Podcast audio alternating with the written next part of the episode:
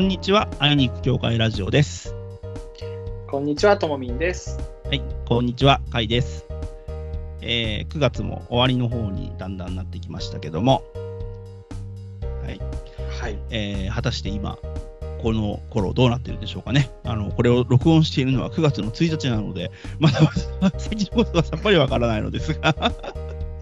普通こういうことを隠しながら話すんですけど、普通に言っちゃうということ。普通に言っちゃうところがね、この番組のいいところなんでね、3本撮りだぞってね。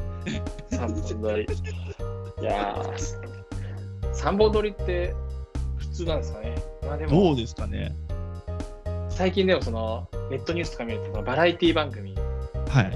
何本撮りしましたみたいなの聞きますけどね。そうですよね。まあしてますよ。普通ですよ。普通。い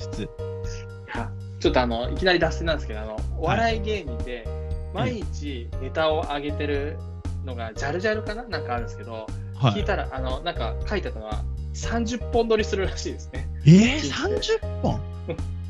なんか場所を借りて30本撮って、それを毎日1個ずつアップロードするらしいですけど、すげえなって思いました。それはすごいっすね。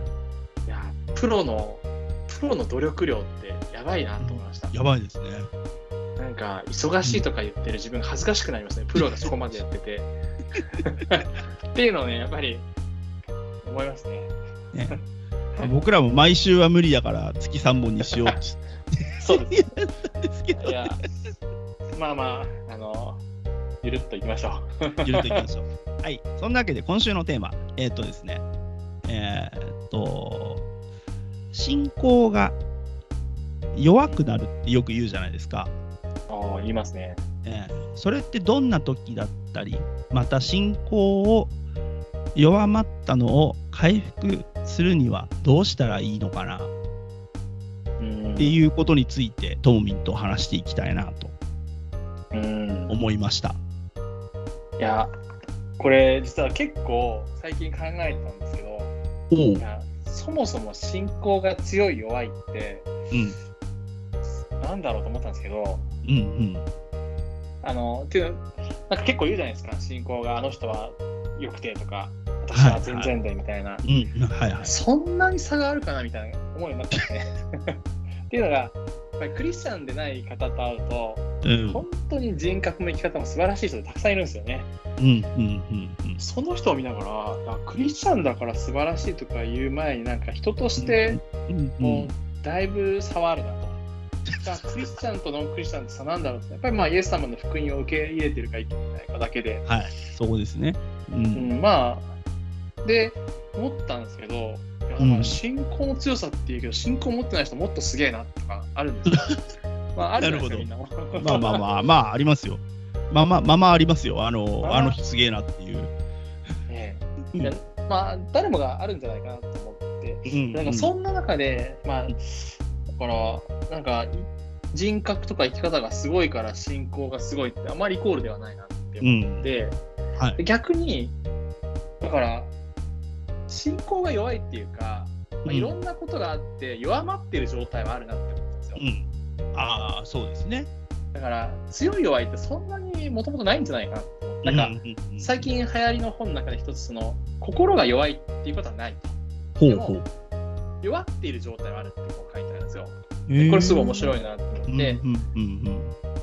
えばの話でこう出てくるのが、例えば、この前オリンピック行われていたじゃないですか、オリンピック選手って体めちゃめちゃ強いじゃないですか、イメージとしても、実際鍛えてもいて、でもそんな人が例えばインフルエンザかかりましたって言ったら、40度熱出ましたって言ったら、めっちゃ弱そうに見えるじゃないですか。そうですね寝込んででもその人を見て体が弱いとは誰も言わないと思うんですよ。インフルエンザにかかって寝込んで、弱っていると。で同じようになんか心ももともとはみんなそれなりにあって、でも例えば身近な人が亡くなりましたとか、めちゃめちゃいじめられましたとか、あとはね、会社クビになりましたとか、振られましたとかって、そういうことがあって弱るじゃないですか。っていうようなことはあるなと思う。だから環境や状況によって体も弱るように、心も弱っていく、落ち込むっていうことが、なので信仰も落ち込むことがあって当たり前だと思うんですよ。なるほど。僕の身近な人でもやっぱりめちゃめちゃ同時期に大切な人が亡くなったって方がいて、やっぱり悲しみに暮れた時に信仰がないんじゃないかと思ったらしいですね。いやいや、そんなことはないと、むしろ大切な人がたくさん亡くなって、私は大丈夫ですと、喜びにあふれてますって言う方がおかしいじゃないですか。おかしいおかしい、絶対おかしいだからそんなことが現実であって悲しまずに落ち込まずにいられないと僕は思っていて、だから現実の環境状況で左右されるのが僕たち人であるなと思って、だからその先に、弱っている自分を否定してしまうことが、まあいわゆるダメなことではないかなと。ああ、なるほど、そうですよね。だからよく聞く、その例えば、教会から離れてしまったことで、こう自分は神様と離れてるんじゃないか、信仰が弱くなってるんじゃないか、なんて考える方結構多いと思うんですよね。僕もかつてそうでしたし、いや、だって今まで、ね、共同体とか組織にいてコミュニティにいて切り離されたら、悲しくない人っていないじゃないですか基本的には、まあせいせいする人もいるかもしれない。弱りますよね弱ると思います。それはなんか信仰っていうか、もう人災だと僕は思いますけどね。人災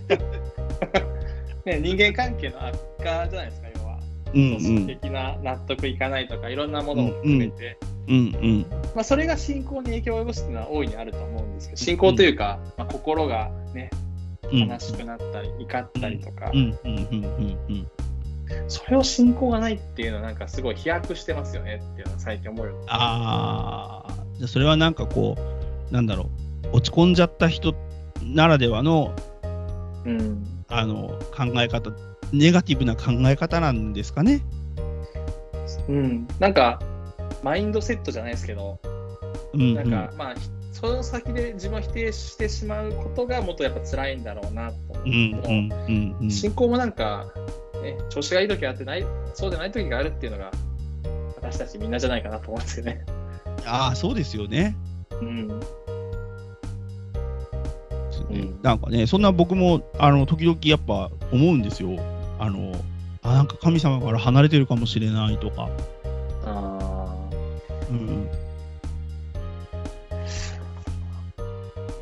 それってやっぱなんか悲しいことがあったとか、ちょっと疲れたとかあるんですかね。そうですね。なんかね、何かある。何かあるんでしょうね。自分では意識してないかもしれないけど。そんな時どうしたらいいかとですよね。そうなんですよ。まあ離れてるんじゃないだろうか。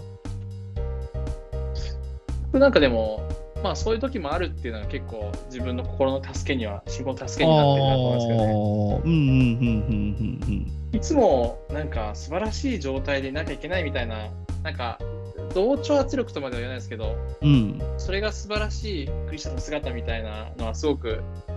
思わされてたというか、思ってたのは少なからずあるなと思うんですよね。でもまあ良い時もあれば悪い時もあるって思い始めてから、今はあんま調子よくないと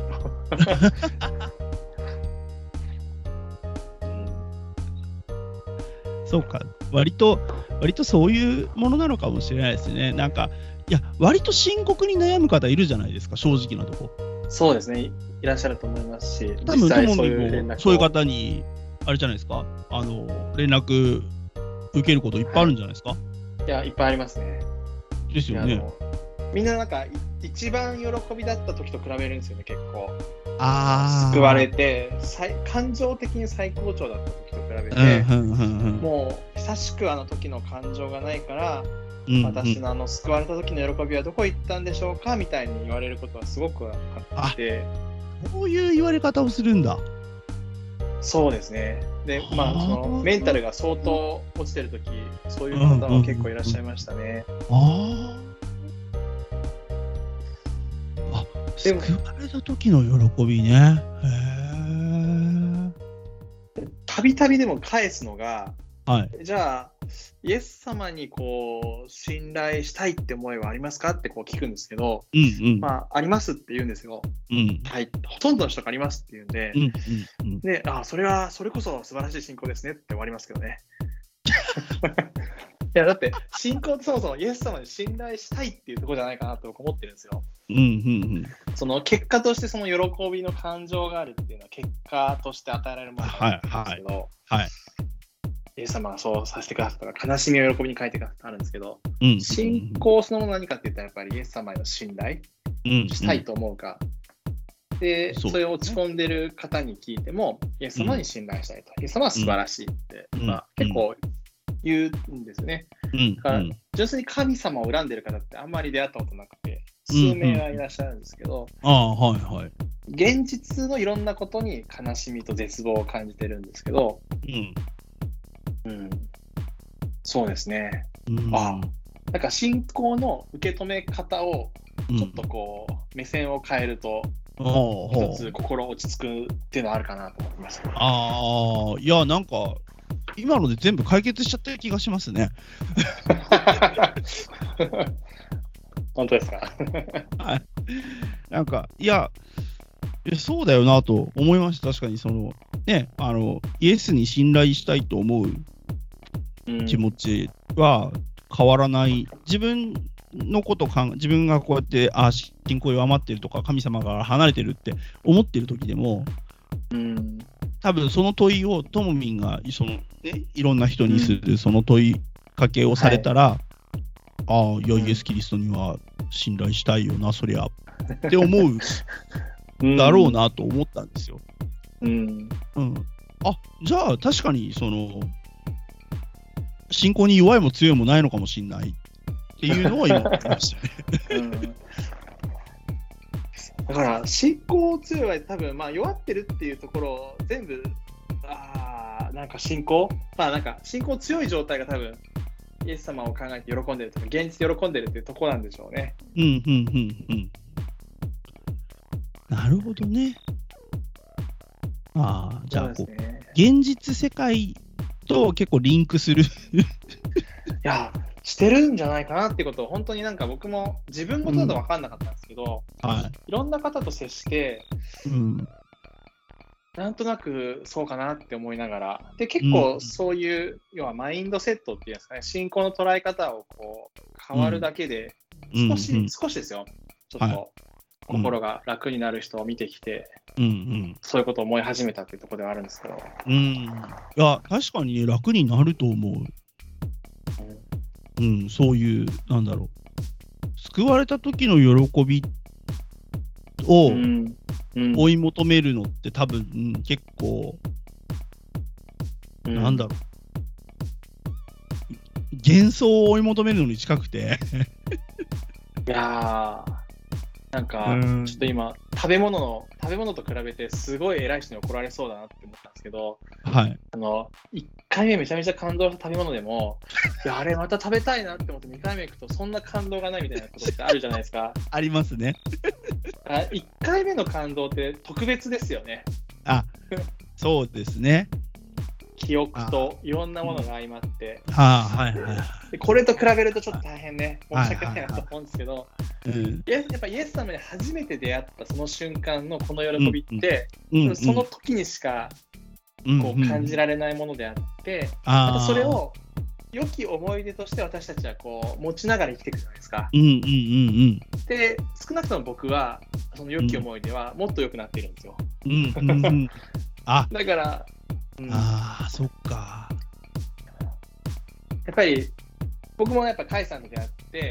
例えばですけど、出会った時もすごい嬉しかったですし、でもこうやって関係を続けながら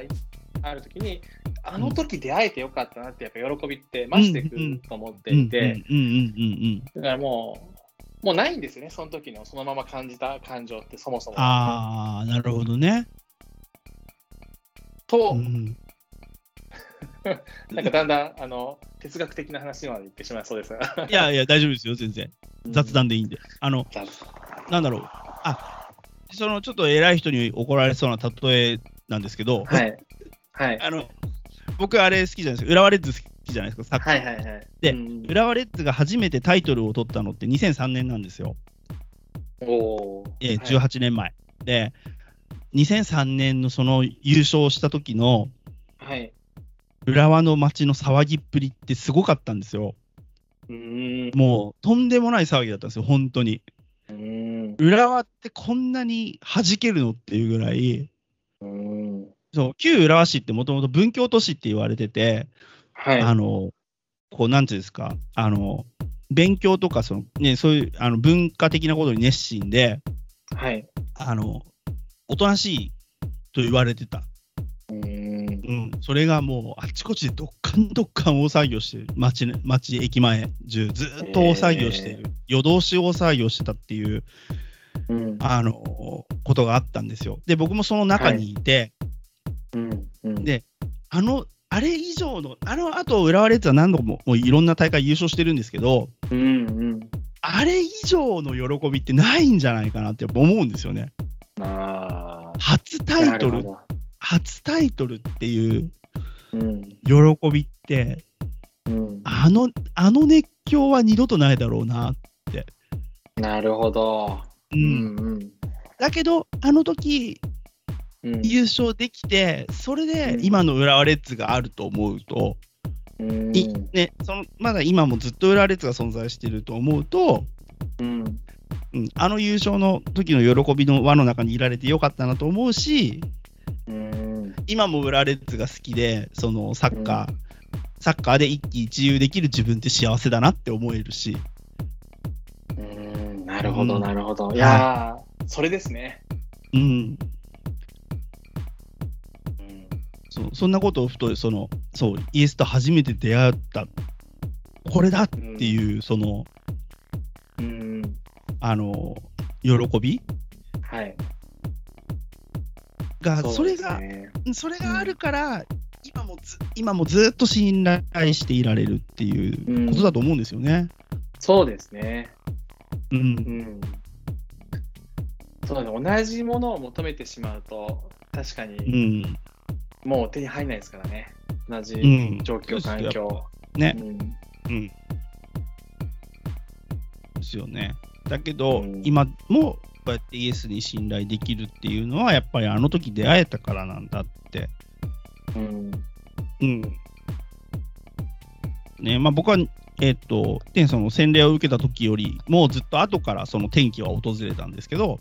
うん、2007、8年頃かな、うん、もうこれだっていう経験があって、うんうん、聖書のね学びをしていく中で、うんうん、その時の喜びって結構すごかったんですよ。うんうんうん、そうか、これが救いなのかみたいなのがあって、うん、うん、なるほど、はい、それを思い出すとやっぱりね、その時学んでた聖書の言葉とかに立ち返って、うん、考えると弱ってる時いつもうん、そこの聖書の言葉に返るんですけど、うん、そう、ああ大事だなって思います。なるほど、そうですよね。うん、弱ってる時、過去のそういうので助かりますよね。はい、本当にすごい助かります。もうだから未だに大事にしている、うん、クリスチャン風に言うとこう握りしめてる御言葉っていうんですかはい、クリスチャン風に言うととかいちいち言うから怒られるんだクリスチャン風に言うと、そうですよね。そうクリスチャン風に言うとこれでもね、どうしよう、これいろんな人が聞いてるからな、そのうち本当に怒られるんじゃないか、大丈夫かな。いや、大丈夫ですかどこに、ね、受け皿どこかありますかねコールセンターみたいなところでコールセンターみたいなところでいやいや、大丈夫です大丈夫です、僕は自信を持ってそうですね、はい、喋ってますのでいや、まあでもあとね、弱ってるなって思ったらこう、うん、受け止めてくれる人に話すのがいいですよね。いや、そうですね。そう、話して一緒にお祈りする。うん、そうですね。うん、なんかただ聞いてほしいっていうのが、まあ、僕も出会う方と話してると思うんですよね。うんうん、アドバイスとかじゃなくて、はいうんうん人ってやっぱ聞いてもらって癒されると思うんですよね。はい。だからもし落ち込んだりなんかあったら、うん、なんかねちょっと喋れる人探してですね、はい、喋ってもらうっていうのが別になんかクリスチャンじゃなくても人の話聞いてくれるんですよね。うんうんうんうん。弱ってるあ信仰を持っても弱ってるんだなってねよくぞ俺を頼ってくれたみたいなのってあると思うんですよ。ああなるほど。うん、もういい証ですよね逆に。って僕は思うんですけどね、うんうんうんうん、と話が盛り上がってきたところでエンディングのお時間が来てしまいました、はい、はい、それはですねはい毎回ね、はい、ね 20分ぐらいを目安にしてるんですけど、そんなわけで、今日得た教訓は、信仰が弱るとか弱らないとかは特にないですよと。そうですね。はいだからイエスを頼りたい、イエスに信頼したいと思っている限り、信仰は弱っていません。はい。はい。ということでいいんでしょうか、ともみ。いいですね。はい。弱ってません。はい。あ、違う。弱いんじゃないです。弱いんじゃないです。そう。弱いんじゃなくて、ちょっと何か辛いことがあって弱ってるだけ。そうですね。気持ちが弱ってるだけ。うん。信仰は弱くなってません。はい。はい。ね、なんかこんなズバッと言って終わるの初めてかもしれないな。これ20何回やってきて初めてかもしれない。そうですね。あ、これはね、本当にゆるっとふわっとどうぞ皆さん考えてくださいっていう手ではありますが、はい。はい。まあ、これ悩まれる方が多いかなって思いますのでね。はい。そうですね。言い切った方が。はいね、それでも悩まれる方は、会いに行くキリスト教会のホームページからともみにメッセージを送ってください。はい、お待ちしております。はい、そんな感じでよろしいでしょうか。はい、はい、それでは、会いに行く教会ラジオお相手はともみとかいでした。ありがとうございました。ありがとうございました。さよなら。さよなら。